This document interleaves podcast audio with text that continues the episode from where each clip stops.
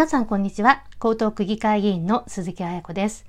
ほぼ週刊彩子カフェラジオ第2回目の配信を始めます。この番組では江東区で起こっているまちづくりの話題、区議会議員、町の政治家って何をやっているの？という日常などをお届けしてまいります。5月1日にほぼ週刊彩子カフェラジオ第1回目の放送を開始をいたしました。皆様お聞きいただけましたでしょうか？初めての配信ということで、まあ、本当にとても緊張しましたけれども、まあ、温かいメッセージをいただいたりとか、まあ、SNS で投稿したものをリツイートとかいいねをしていただいたり、まあ、コメントなどいただきまして本当にありがとうございました。うん、続けていく励みになります。で、第1回目の放送では、まあ、自己紹介とこれからラジオで伝えていきたいことなんかをお話をしました。で、今回第2回目では、このラジオのタイトルにもなっています、あやこカフェについてお話をします。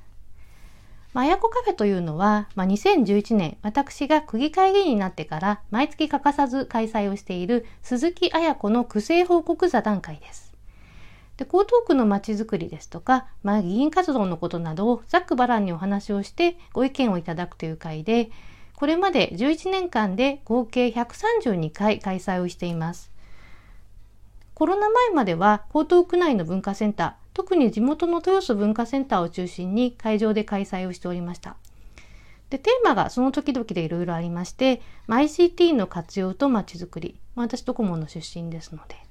で、子育て支援とまちづくり、まあ、ワークライフバランスを主要政策にしていますのでね。で水辺のまちづくり。これは江東区水辺がすごく美しくて、特に豊洲すごく美しいので、あのテーマにしてます。まあ、テレワークについて、江東区が中心となったオリンピック・パラリンピックのまちづくりなどをあのお話していました。まあ、この他ですね、ゲストをお招きした回では、まあ、失敗しても大丈夫な自分へ社会へということで、まあ、これはコロナ禍で、まあ、うつ病ですとかメンタルの不調をあのきたす方が、まあ、増えているということもありまして、私の友人のカウンセラーの沢戸和夫さんをあのオンラインでお招きをして、まあ、対談をしたりをしたりしました。で、この他、まあ、スピンアウトの企画として、まあ、豊洲運河でハゼ釣りをして、まあ、近くのレストランでお料理していただいたものをみんなで食べる企画であったりとか、水辺の生き物観察会。これもですね、友人であの環境活動家の寺田博之さんお招きして一緒に開催をしたりなど、まあ、いろんな形で開催をしてきました。で、第132回目のあやこカフェは、まあ、4月27日の夜にオンライン、ズームで行いましたので、そのことをお話したいと思います。ちょっと長くなりそうですので、まあ、前半と後半の2回に分けて、まあ、今回の放送では主にコロナ対策のお話をしたいと思います。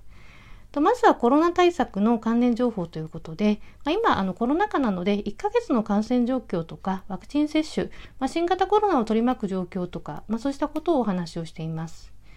例えばその緊急事態宣言とかマンボウのお話、まあ、イベントの開催や中止などのお話、まあ、そしてまあテレワークとか教育 ICT、学校をにあの児童生徒にタブレットを配布したとか、まあ、そういうふうな、まあ、コロナで新しく生活が変化をしてきたことなどのお話を毎月することが多くなっています。まあ、今回のお話では、まあ、4月末時点での感染状況なんですけれども、まあ、コロナの感染者、東京都で今、あの累計141万人ほどいまして、まあ、江東区では5万人ほどおります。で、ほぼ10人に1名が感染を経験しています。でワクチンの3回目の接種に関しては、まあ、江東区は区民全体では6割の接種率で65%あの65歳以上だと85%以上ということで接種率は23区でも多いという話をしました。まあ、一方で10代は16%、20代は40%というまだまだ低い状況です。で3回目接種についてはあの最初の頃はちょっと予約あのファイザーがあの結構いっぱいになりやすかったんですけれども今はファイザーモデルナともに接種会場が空きありまして予約なしで受けられるようになっています。で特にまゴールデンウィークなどには若い世代が気軽にワクチン接種をできるようにということで、まあ、4月30日からワクチンバスというマイクロバスを区内の商業施設ですとか文化センター前にま巡回をさせて、まあ、接種券なし臨時で予約が必要ない接種会場を作っているというふうなお話もしました。で4回目の接種に関しては今あの国で4回目接種の準備というのを全国の自治体に指示をしていまして江東区でも準備進めています。で、あやこカフェの時には、まあ、国の方針が決まり次第、その接種対象の方に接種券の発送を含めて準備をしているというふうなお話をしましたが、その翌日ですね、あの4月28日に最新情報が出てまいりました。で厚生労働省から、まあ、対象者をワクチン接種のですね60歳以上の方および18歳以上60歳未満で基礎疾患がある方ですとか、まあ、コロナにかかった場合の重症化リスクが高いと医師が認める方に関して接種準備を行うようにというふうな事務連絡が各自治体に出まして、まあ、江東区をもそれを受けて方針を発表しています。で高齢災害で重症化リスクがある方まあ、基礎疾患がある方は、まあ、江東区に自己申告をして3回目接種からおおむね4ヶ月半後までに接種券を発送するということも江東区のホームページに掲載をされています。で基礎疾患について具体的に何なんですか？っていうふうな話もあやこカフェなんかでも上がってきているんですけれども基礎疾患というのは慢性の呼吸器の病気心臓病腎臓病肝臓病、ま、糖尿病で治療を受けている方まあ、そしてですね、BMI30 以上の肥満の方。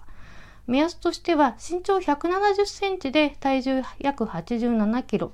身長160センチで体重約77キロ以上の方というふうに区のホームページには書かれています。まこういう基礎疾患などがあの定義されているんですけれども、まあ、気になる方は、まあ、江東区ですとか、まあ、お住まいの自治体のホームページや広報などをチェックして見た見ていただければというふうに思います。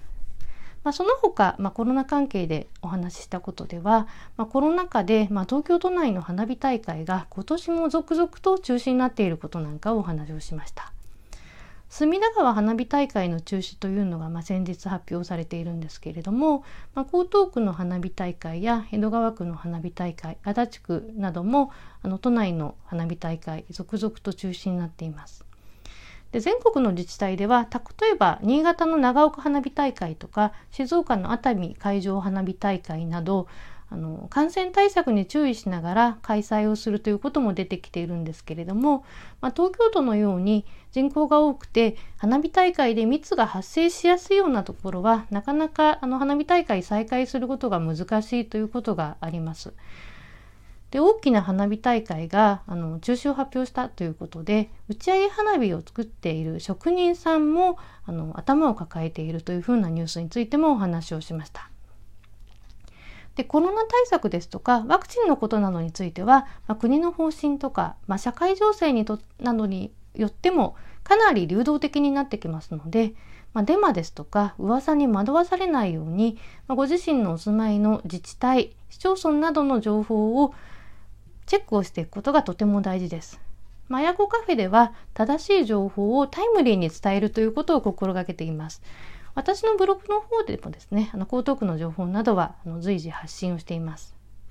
そして、マヤコカフェを毎月開催をするときに、私はですね、コロナ対策の1ヶ月の動向とか、まあ、最新のニュースなんかを、例えば口頭、あの、厚生労働省の審議会の資料ですとか東京都の情報江東区の動きなどを、まあ、一通りチェックをしています。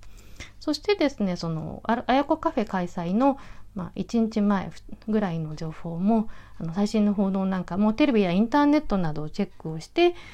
なるべく皆さんに新しい情報をお話しできるように資料にしてまとめてます。で毎回資料が50ページぐらいになっちゃっているんですけれどもあの私資料作るの結構好きです。でそれがあの私自身にとってもすごく勉強になってますし参加者の皆さんから忌憚のないご意見をたくさんいただくので、まあ、それを区のコロナ対策の担当部署にお伝えをしたりとかその区議会の会派の要望につなげていったりをしています。まあ、議会質問とかね要望に生かしたりすることができますので毎回のあやこカフェの開催の積み重ねというのが、まあ、本当に江東区を動かす原動力にもなっています。ありがとうございます。であの資料については毎月ブログですとかホームページ、スライドシェアという資料共有サービスなどの公開をしていて、オンラインになってからの開催については YouTube などでも投稿をさせていただいています。あやこカフェラジオの番組概要欄のところにもリンクを載せておきますので、ぜひあのご覧いただければと思います。で、あやこカフェの後半は、あの、区議会の定例会報告、まあ、以前行った議会質問のその後についてのお話をしました。で、これ以降は次回のあやこカフェの予告になります。ま、区議会の定例会、毎年4回行われているもので、2月から3月に行われた第1回定例会のお話を次回はしていきたいと思います。